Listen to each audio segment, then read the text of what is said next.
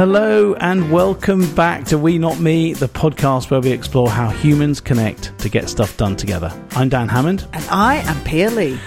Now, Lee, we're not going to talk about the dreaded P word of the pandemic this week. Um, we're trying to avoid that. What, what, what, what's happened? What, what have you seen this week that's, that's cheered you up a little bit? Well, we've had a really great We Not Me moment. So, Canva, the online design tool, um, they got valued at 40 billion. That wasn't the, that is great for them. But the really amazing bit was that the co founders, uh, Melanie Perkins and Cliff Obrecht, they gave 30% of their stake to form a foundation so that they could give to not for profits and charities for free. So, a, a really a, a, different move here. And, and they talked about let's get a really great product and a business, and then let's do some really great stuff into the into the world. So I thought that was actually pretty aligned to the conversation we're talking about, like getting that joint goal and bringing that together as a team because they they really celebrated as a team. And and yeah, good good good a good feeling I think across Australia for for, for that business. I'm really really excited about it. That's that's excellent. I, we talk a lot, don't we, about having that and. I think people sometimes talk about purpose or profit. Which one you're going? Oh, it's lovely to see these organisations really getting around how how you can how you can have both. And as you say, having that really clear goal for that organization is a really nice little segue into our conversation today that, um, that we're going to be talking about sales teams, which is very much obviously about goals. And we're going to meet Anna Britnell Guest, who has a lot of good stuff to say and some really pragmatic tips for us. Welcome, Anna, to the We Not Me podcast. Thank you so much for being with us. It's great to be here. Thanks, Dan. It's great to see you. And um, tell us a little bit about yourself, Anna. What's um, what brought you to this point? Well, I've worked in technology sales specifically for um, over 30 years now. And following on from a sales career, I moved into training, coaching, developing salespeople, which has brought me today to L8 uh, business growth, which is all about working with technology sales. I work a lot with uh, SaaS and tech companies that are growing, particularly growing globally, and who are looking to accelerate that growth. So typically they've got big growth targets and they know they can't make them by just working harder or smarter. They need to go about things a different way. So that's basically what I do today to support teams. So um, I'll jump in here. I think with a with a with a bit of a contentious questions because we're going to talk about sales teams. Are they really teams or are they groups of individuals that are brought together? Tell us about the psyche of a salesperson and the sales team, Anna. What do you see? Well, I think you're right, Pia, because if you if you think about it, right from the get go, we hire salespeople who are self reliant, self sufficient, self motivated, self starters. A lot um, of selves, a lot of selves in there. Absolutely. And then we give them an individual sales target um, and off they go. You know, we look for that drive, we look for grit, we look for that resilience, we look for that competitive spirit. And so, you know, if you think about it from a sales perspective, a lot of salespeople are, you know, they like working with people, they value relationships, but actually, the whole condition, set of conditions that we set up gears people to work in a very individualistic basis.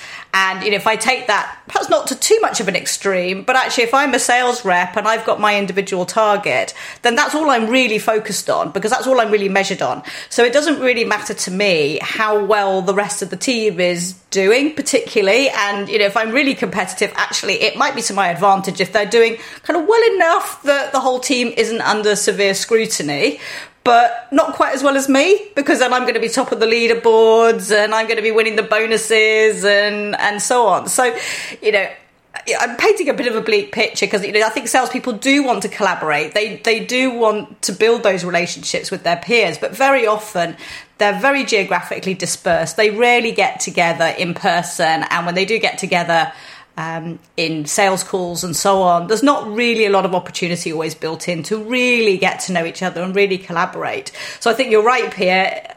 Precisely, they are set up to work very individually. And of course, the knock on effect then for the leader is that they're not really managing a team they're managing a bunch of individuals, all who have their own way of doing things, their own style, but particularly their own language, their own um, often evolved and intuitive way of doing things and the leader then is having to adapt not just to individual style and you know we, we know that's important but actually they're trying to manage everybody differently and you know who are the people that have happy ears and so they need to adjust their sales forecasts kind of down a bit who are the people that like to sandbag and think, keep things to themselves and they need to kind of boost them up a bit.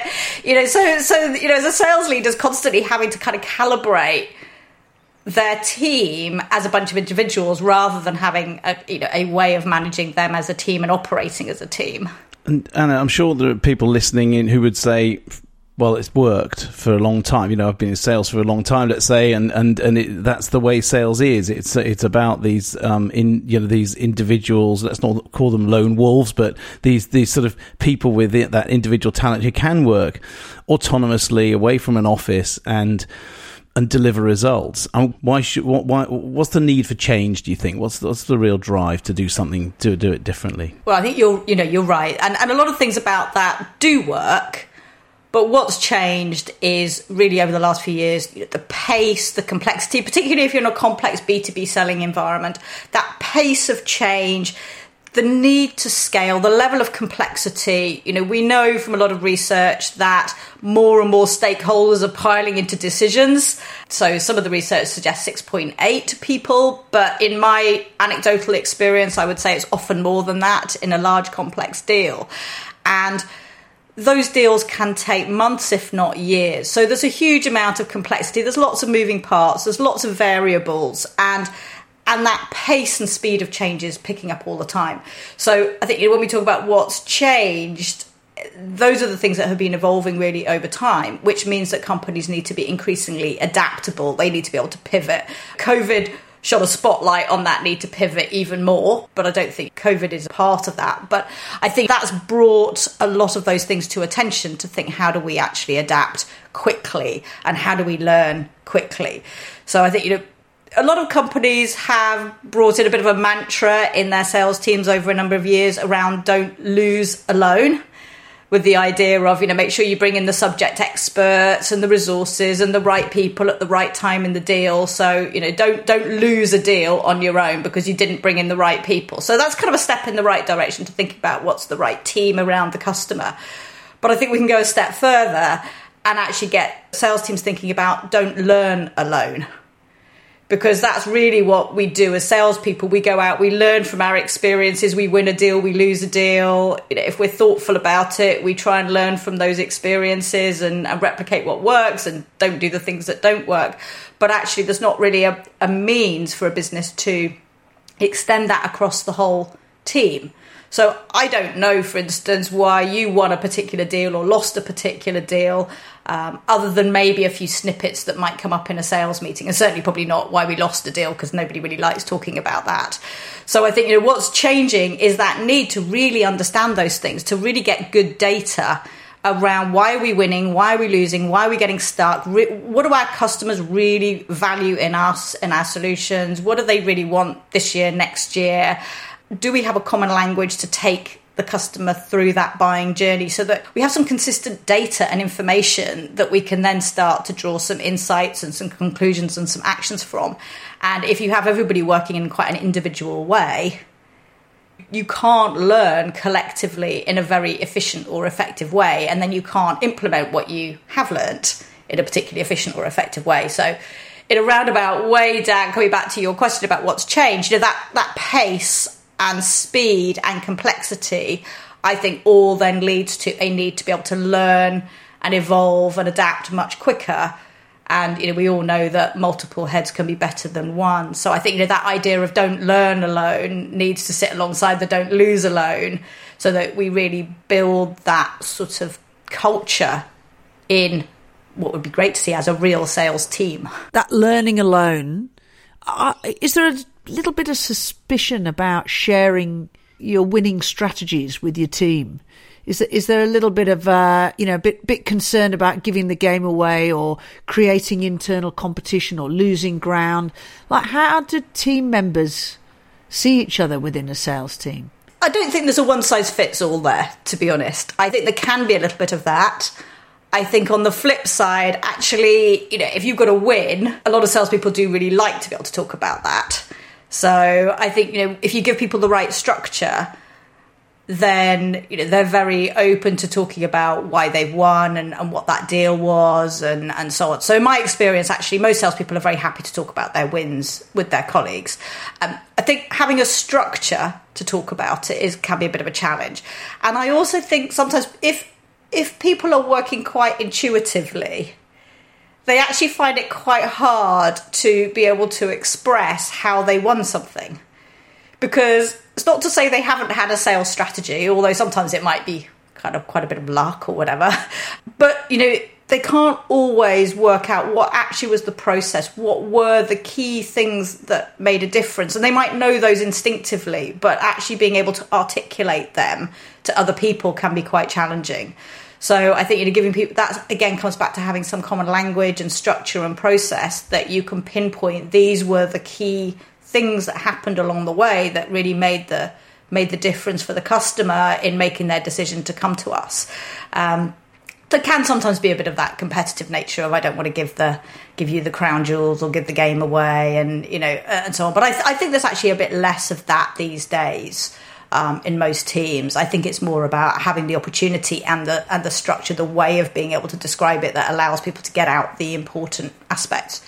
I think it's a different matter when you talk about why we lose because nobody likes to fail and then you know to talk about your failure in front of your colleagues is a much harder harder thing um, and I think you know but I think that's where and most people recognize you know that's where the really rich learning comes from because let's stop doing or let's change what we're doing to, to make sure that we have less of those situations. But again, you know, having some common language and having that sort of safe space really to say we can talk about where we went wrong um, I think is really important. And, and that definitely is something that a lot of people are kind of reluctant to do. And, you know, if you ask most sales leaders, what do people put in the CRM to say, why did we lose the business? A lot of it will say we lost on price. And actually, very little business is really lost on price. But it's a lot easier to say, well, we lost it on price than we were outsold by our competitors, or we didn't have the right relationships, or, you know, we kind of fundamentally missed the customer's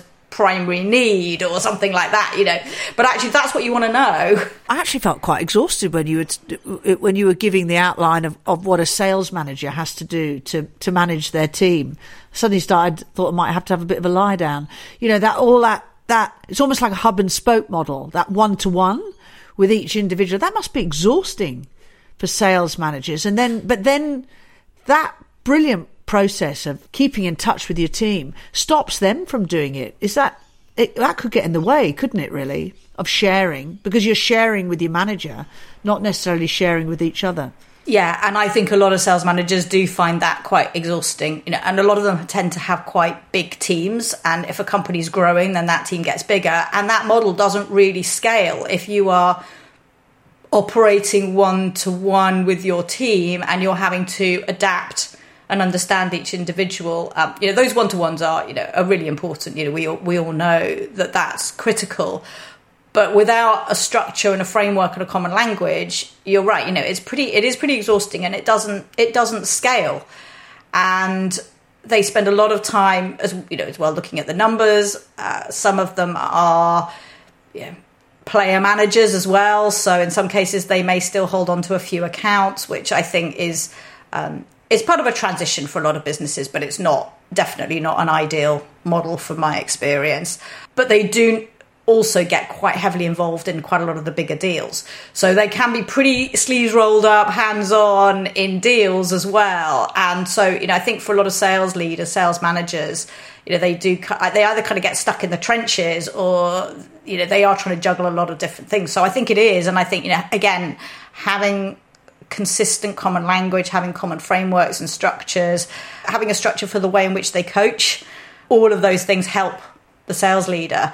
But I think getting away from that hub and spoke is you know is a key part of it, and and getting more dialogue going between team members. I've certainly seen this, and one of one of the someone I work with called these um, the the meetings that people have with their managers and their and their team, the, the sort of public one on one, and you have that sort of the very hub and spoke thing where someone's talking, but actually they're talking about task, aren't they? The sort of very detailed things of what's going on in the account, and actually is not shareable. So, can you dive a bit deeper and into this idea of um, of the common language? What what areas of common language can people sort of establish to avoid those? the details that we think are important but aren't worth sharing to, to build that common language out. What, what what sort of areas could people look at? So I think there's two things. One is to have a common framework, which is all about what's the. If, if you take the customer journey, so I'm very heavily into understanding the customer bu- buying journey and following that. So if you take that customer journey, what are the stages that the customer goes through? And that should filter then into the CRM, into the pipeline, the stages in there, having a common language around what does each stage actually mean and what are the exit criteria through which we move a customer from one stage to the next. And that's a critical part for me. It doesn't necessarily have to be the first part because it's quite it's, it can be quite difficult depending on the starting point.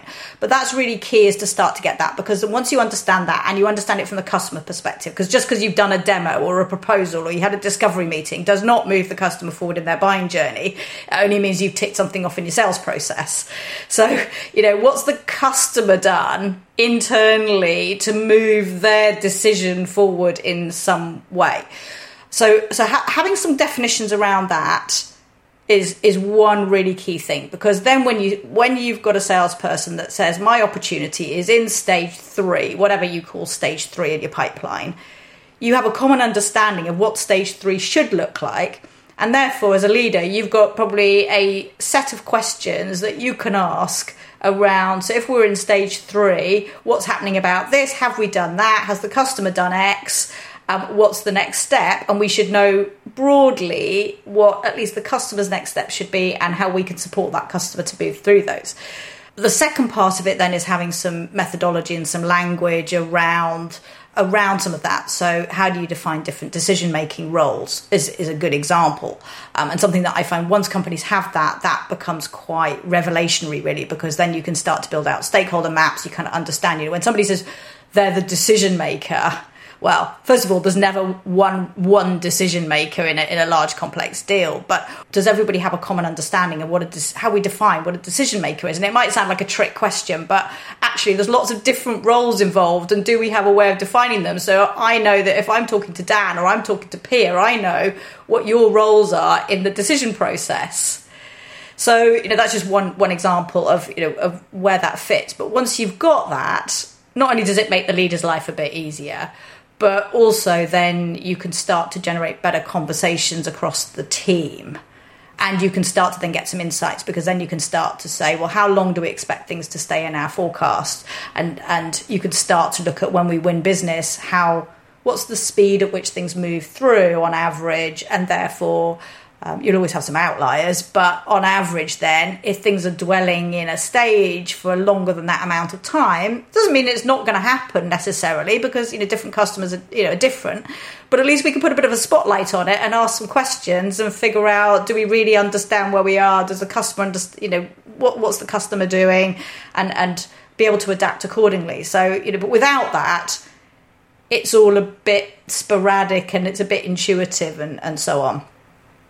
I think just coming back to your point about the public one on one. I love that expression. but you know, that's what a lot of sales meetings are about. Have you had a few of those, Dan? Absolutely. Yeah, I have actually. Yeah, and I've um, yes, I've even flown around the world to attend them in back in the day. Yeah, it was great just sitting there watching other people being reviewed by your boss.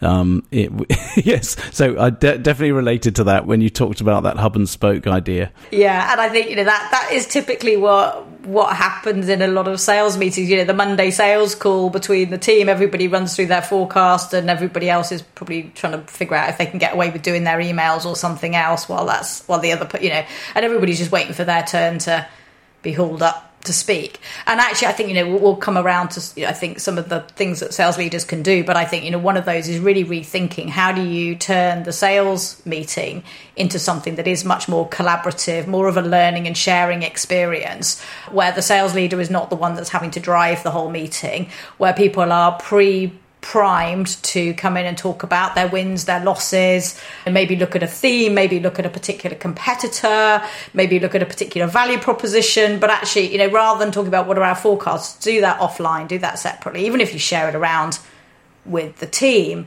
but actually focus in on, you know, let's talk about a topic that is going to help us all to sell more.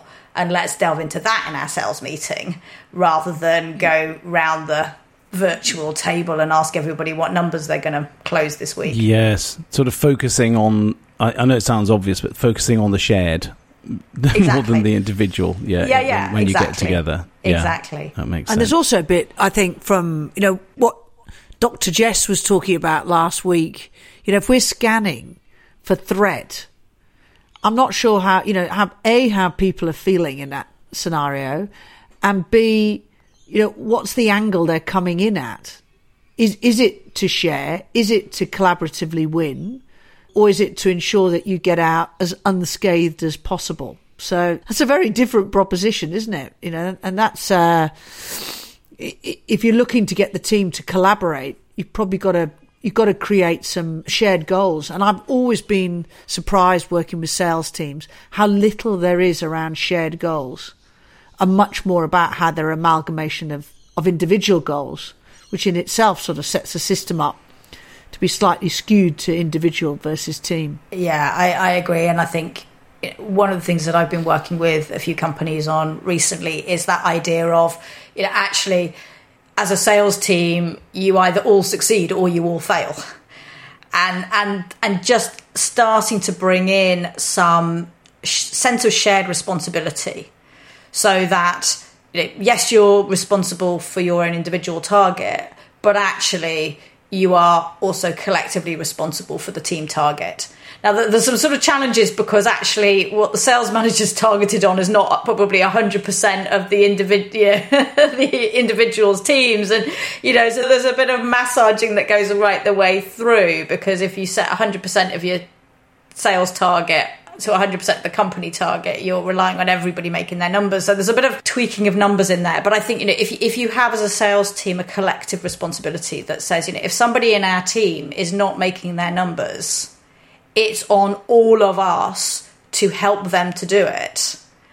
Then that creates a very different dynamic to well, you just worry about your numbers and let everybody else worry about theirs. And that's where that, you know, learning together, sharing, supporting, helping is really critical because not everybody's going to make it. Not every salesperson is going to succeed and make their numbers, but you know more often than not they're kind of left to their own devices. So I think you know creating that environment where actually if I'm not making my numbers it's not just on me. I've got help and support from my sales team and it's on them to help me to do it and vice versa, I think is really critical. And that you know that comes back to that hub and spoke and helping sales leaders then to not have eh, not all come back on the sales leader to have all of the answers because they're not the ones that are in the field day in day out. You know they they they probably know quite a lot, but they definitely don't know it all. It's so interesting, and I think that point about the difference between a shared goal and a goal that's divided up into individual goals is is really essential. Actually, I think that goes beyond sales teams, doesn't it? You see that in top teams where you've got the you know marketing lead, the sales lead, maybe the finance lead. They've all got little bits of their um, their own goal, but and that comes they all add up to an organizational goal, but actually there's no this not it's not the same as a shared goal it, it, drives individualism down into the organization as it does in a sales team i think it's really it's a really powerful point for for all leaders and all teams i think yeah, and I think I think you're right. It's the same, um, maybe driven in a slightly different way, but it's the same. You, you get the same symptoms of yes, that siloed sure. yeah, individual exactly. thinking, symptoms, and yeah. and finding it difficult to join up what I'm doing with what somebody else is doing because that's not my priority. So I think you know it's, it's a similar challenge. You're right in in leadership teams, yeah, um, and also important to get more of a shared goal there too. Indeed. Oh, Yeah. absolutely, absolutely. And and have you seen it done well though, Anna? Have you got have you actually been like, whoa, seen seen the gold standard and gone, okay, this is what it could look like, and then have you seen when it's it's not the gold standard. It's it's uh, you know when you've got individuals pitting against. What, what in your experience, what does it look like? I'm not sure that I've seen the gold standard yet, but I have seen companies that work to some shared goals, to some shared revenue numbers, and that can work in a couple of different ways. So sometimes you may have a regional team. So this is quite a common model where you have either a regional or a vertically defined team of people. So you may have field sales, internal SDRs, BDRs, you know, who are all working together and who have a shared goal and different roles in that. And you know, that's that's kind of the easy win in a way because they they do have a shared goal around that particular territory. And in those instances, you do see much more communication, you see much more sharing, they're more attentive to how they record information in the CRM, if they're doing this well, they do have that common common goal. So I think you know that's that's an easy place for companies to start to really think about what are they doing there. SDRs and BDRs generally. Um, What's an SBR? So a sales development that, rep or a business development oh, rep. That's not, that's not like a DVD, just just to double check. No, not a DVD. So so these are the guys that are typically tasked with um, setting up the appointments, getting those, you know, making those early calls, whether they're inbound or outbound. But they're they're the ones that are generating the early opportunities, the early leads, and then bringing in the more experienced the field sales or the account the account reps and so those tend to be quite young quite dynamic teams um, and there does tend to be quite good camaraderie amongst those because although they have their own individual targets in terms of how many how many appointments they're expected to set or how many opportunities they're expected to find in, in whatever form, um, those teams tend to also work in a more collaborative way because they, they're listening into each other. They want to learn. Um, you know, they struggle probably a bit more in the virtual world than maybe some of the other um, you know some of the some of the field reps. But I think you know in those instances it works well. I have also seen teams that don't pay a standard commission and are not set up in that same way. And that again tends to lead, a, when it works well, to a more to more of a focus on the customer and customer needs and doing the right thing for the customer rather than thinking I better flog them something because I've got to make my numbers. You've got to balance that out with enough hunger and drive to do it. But done well, that then also creates more of a sense of I want to share with other people and learn with other people. But I think it's you've got to give people the structure. I don't think it happens organically just because of the human desire to do it. I think you have to give people a format and a way of doing it and a way of learning from each other. But I think you know when that happens, there is much more of a sense of collaboration. And I've learned something, and I'm going to share it with you, or I'm going to ask you how you're getting on and if I can help you with something. And a much more of a sense in team meetings of what have we learned this week, what can we share, what's working, what's not working, and therefore that more openness to say I'm stuck. I've, I've, got this opportunity and it's not going anywhere. You know, I don't quite know what I should do about it. Can you help me to do it to do something? But again, I think you know that requires a bit of coaching and learning to understand how to ask for the right help as well. Um, but you know, teams that are done well, that that happens. In in t- in the opposite, um, you know, we talked about the lone wolf. Those just don't happen. People come to those, you know, public one to ones. They are, you know, trying to look good, trying to come out unscathed, don't want to show any vulnerability, don't want to show any weakness, don't want to take any responsibility for things that haven't gone right, because that might all come back and, and make them look bad.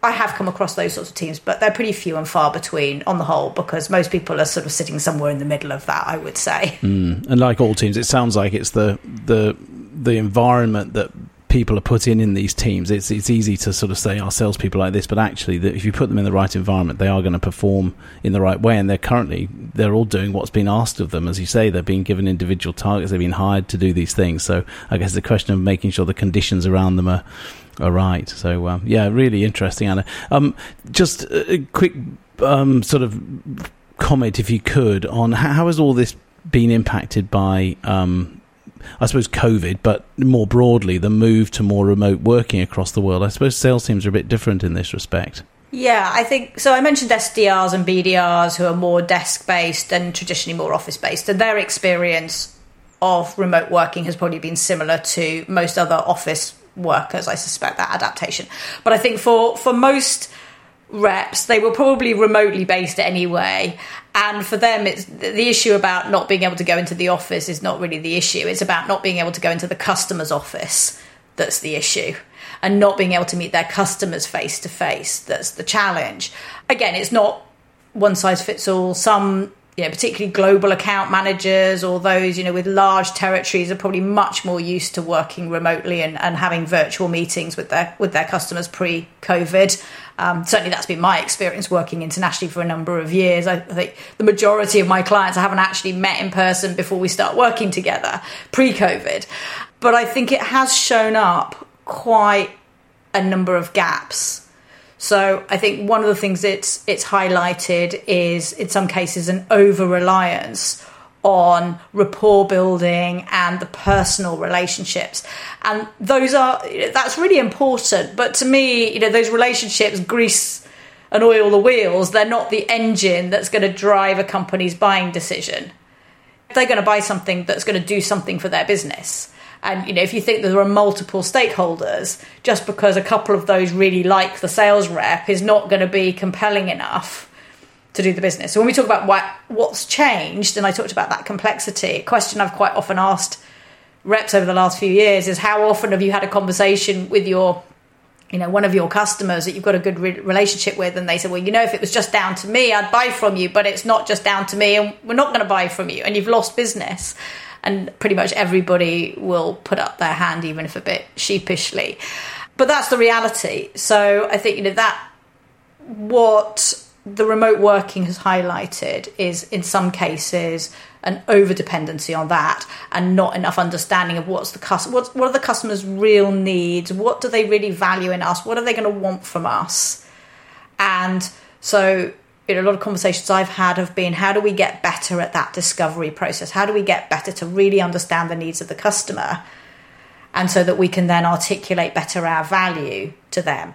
And the rapport and the relationships, you know, yes, there'll be some personal relationships, but actually the real rapport and the real relationship comes out of the value that you're bringing to them personally and collectively as a company that builds over time rather than thinking I've got to go in and build rapport first and then we can talk business. Actually, I think you know the virtual working world and that fast pace means most companies want to know what can you what can you do for us? And if you can do something for us then let's talk and let's get to know each other better rather than let's get to know each other and then figure out if there's some business to do. But i think that that's a, it's an important adaptation because actually understanding what your value is and understanding your customer and their needs deeply is to me critically important. So you know it, it, highlights something that i think we, we need to be doing more of. And it's interesting because some of the organizations that i come across people have different sales roles and then they get paid in different ways. And that then causes the behavior to become even more competitive even though they're part of the same same company and the poor customer feels like they're in a piranha tank because everyone's actually trying to get a, a, bit of them. And I would imagine that in a virtual working world, that would that would feel quite painful. You could almost lose the customer because you haven't coordinated that end to end experience for them. You know, in everyone's sort of over enthusiasm to serve them, and they can feel stripped bare uh, by the process. You know, would be it, that would be pretty tough. It's a really interesting point because I think specialization is something that a lot of companies are looking for, particularly those companies that are scaling. So you're right. You know, if you take the customer journey, it starts with from a from a selling perspective. It starts with marketing, and it moves through potentially those SDR, BDR kind of role, setting things up. It moves into an account exec. Perhaps there is some overlay product or, or, technology specialists if the company has quite a complex portfolio so they're dealing with quite a lot of people there. And then at the point of sale it hands over maybe to some customer success or implementation teams or adoption teams.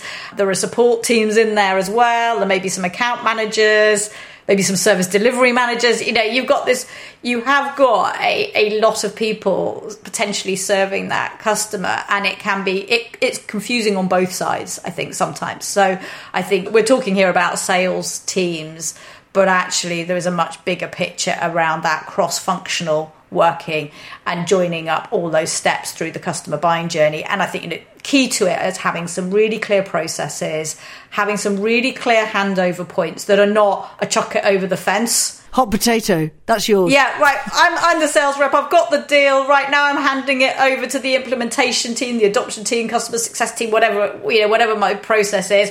So here's the deal. Off you go. And then that sec- that next team has to kind of basically go back and reinvent the wheel because they're thinking, right, who are the people and who's involved here. They're probably dealing with a slightly different set of people as well, or you know, the different the roles have shifted once the customers um, into an implementation phase. But you're right.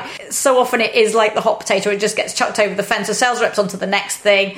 Customer success are trying to pick it up and run with it, and then you know, at some point it goes into a renewal process or, or whatever, and the same thing happens. So having those really clear handover points that are that to my mind are, are good practices to overlap those. So you know, bringing in the next team before they're actually needed. So, whatever stage that is, but you know, particularly at the point of the customer, at the prospect becoming a customer, making sure that maybe you're introducing those those sort of in life teams earlier. And that you know that could be a part of how you win the business because you you put forward this really great team that's going to look after the customer, but being really clear about those different roles and, and building up the right relationships and the right processes is really important. And I think it's, you know, as companies scale, it's definitely something that starts to hurt and they, they put more attention into what does that really need to look like and what are the right processes to take the customer through that entire life cycle and maintain, you know, maintain, retain and grow them, which is, which is key. So you you really got to think about the business, not just the product that you are that you that you're selling. I mean, it's really important that you planned for that, that broader experience, the, all those interaction points, how you're going to coordinate that as a team. You've got to be.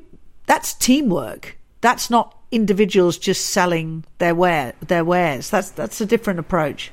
Absolutely and and that comes back to what we were talking about in terms of that complexity in the world that's the only way that you can look after a customer these days is by being very joined up about it right the way through their experience Anna, you've you shared so much with us. There's a lot of richness there uh, for people to digest. Could you, um, a slightly unfair question, but can you leave us with a takeaway? I'm not talking about a pizza or a Chinese. Don't worry, uh, but uh, but some sort of takeaways that we you would.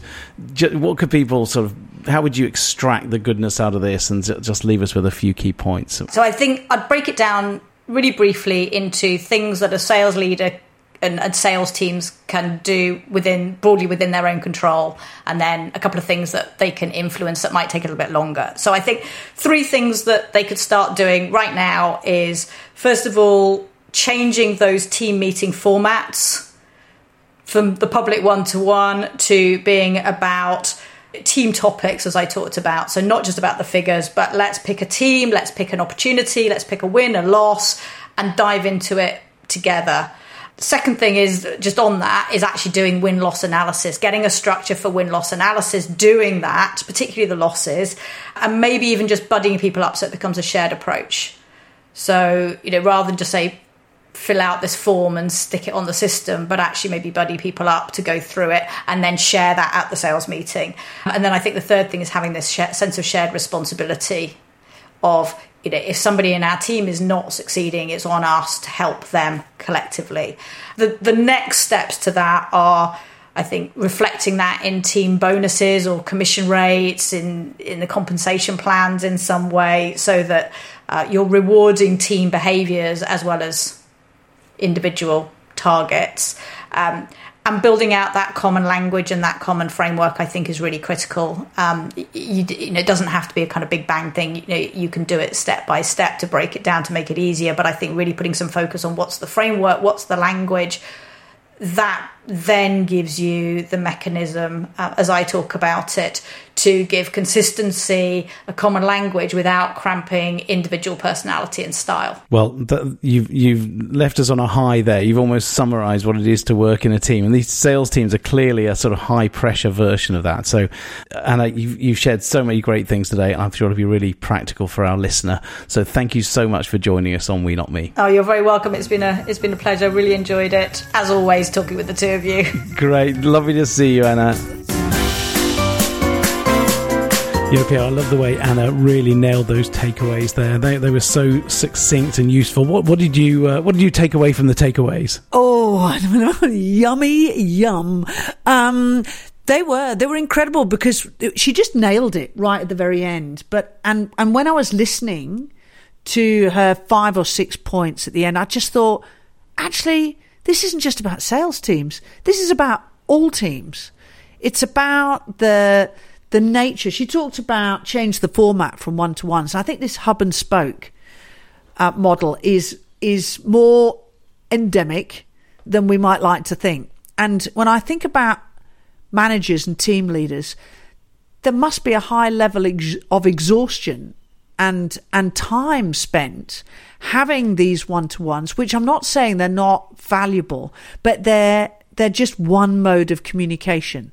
It's really being thoughtful about how do I want to set this up so that I am not the central point of either success or failure, but that the team rallies round. So I've, I've got to think a little bit about how to do that differently as a team leader. So I thought her point around that, and you, you know, you're you've still got some scar tissues about some public. I might have, obviously. I might have, yeah. But I mean, uh, joking aside, when you get people together and they are talking about you know the detail of what's exactly going on in their business with their customers and it's stuff that's genuinely not real. It's very hard to sort. Of, it's like gold panning, trying to find the, so something that you can that's of relevance to you that you can learn from that. And you do zone out, and you have sort of ten people sitting around the table and two people talking. And so, yeah, that that public one on one is a is is is not great, not great. I think this sort of to me slightly stems. A lot of this stems from actually the goals that that are set. You know that we that was a really good part of the conversation for me is how, how the difference between a shared goal and sort of you know divvying up a goal if you like. Well, well, we talk about it but is it is it easy to put into practice? Does it ever work? Well look i, I think i think it can. Actually and i was um, uh, in one of my roles um, the ceo arrived and he all the salespeople had 100% commissions Uh, were individual. So each person, did you hit your goal? Yes, that's your. What he did was he played with that, sort of moved the slider, if you like, and said, and added a team goal and said, you know, you'll get a percentage of your bonus based on whether the team succeeds. He upped and upped and upped the number, and it was only when he got to to sixty percent group goal, team goal, and 40% individual that the collaboration really started. So I thought I was really insightful. And actually, our sales sales performance did improve after that when they started to take a more a more group, more teamy um, approach to it. And did that take a long time? It did take a long time. And, and to be honest, there was some resistance because, of course, people have been raised to sort of focus on their individual performance and be rewarded for that. And I think zooming out of this, thinking about teams in general, I. I realized listening to Anna as well that we talk about the conditions for team success being clarity, climate, and competence.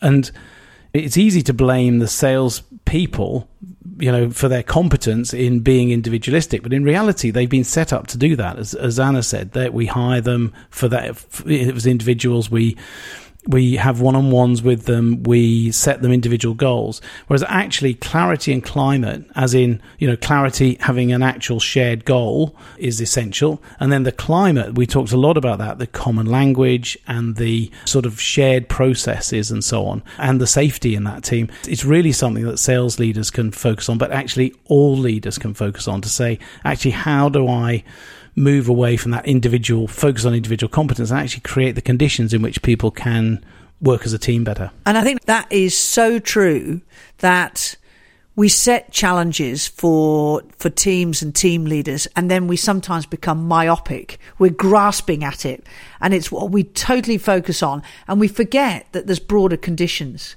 and then it can make us feel stressed We've got all this workplace loneliness. It, it can make us feel unsatisfied. Whereas that, it is that zooming out, and that is a leadership moment. That is a leadership moment for for all leaders to go. How do I set these right conditions up for for my team that is going to achieve that outcome? And it is a better together it is better together than pers- prosecuting individuals for potential failures. That, that's not going to end up very well at all. Yes, indeed, indeed, and and yeah, as you say, the fragmentation that's caught and the potential and the loneliness that that can lead to can can lead to longer term issues as well. So yeah, really great stuff, man. And um, and I think, as you say, her takeaways were, um, I think people can any team leader can learn from those.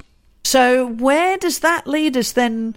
For next week. We're scooting along we are scooting episodes. along, aren't we? So actually, there's a good little segue there because um, next week we're going to be talking about clarity at speed, and we're going to be um, meeting Todd Schroeder from Google, where they're in massive growth. How, what is what does clarity mean when you are changing all the time and growing at such pace? It'll be a really interesting conversation to say how you can do that, what that condition means in this complex and fast-moving world. Todd's got a wealth of knowledge. I can't wait to ask lots of interesting questions about, about that and really get to un, get under the hood of that topic. Yeah, he has. And having talked to him a little bit about this already, he is he's got some quite some views that'll challenge convention, I think. So I hope uh, our listener really enjoys that. Well, that's it for this episode, Pia. You can find show notes and resources at Squadify.net. Just click on the We Not Me podcast link. If you've enjoyed the show, please share the love and recommend it to your friends. We Not Me is produced by Mark Steadman of Origin.fm. Uh, thank you so much for listening. It's goodbye from me. And goodbye from me.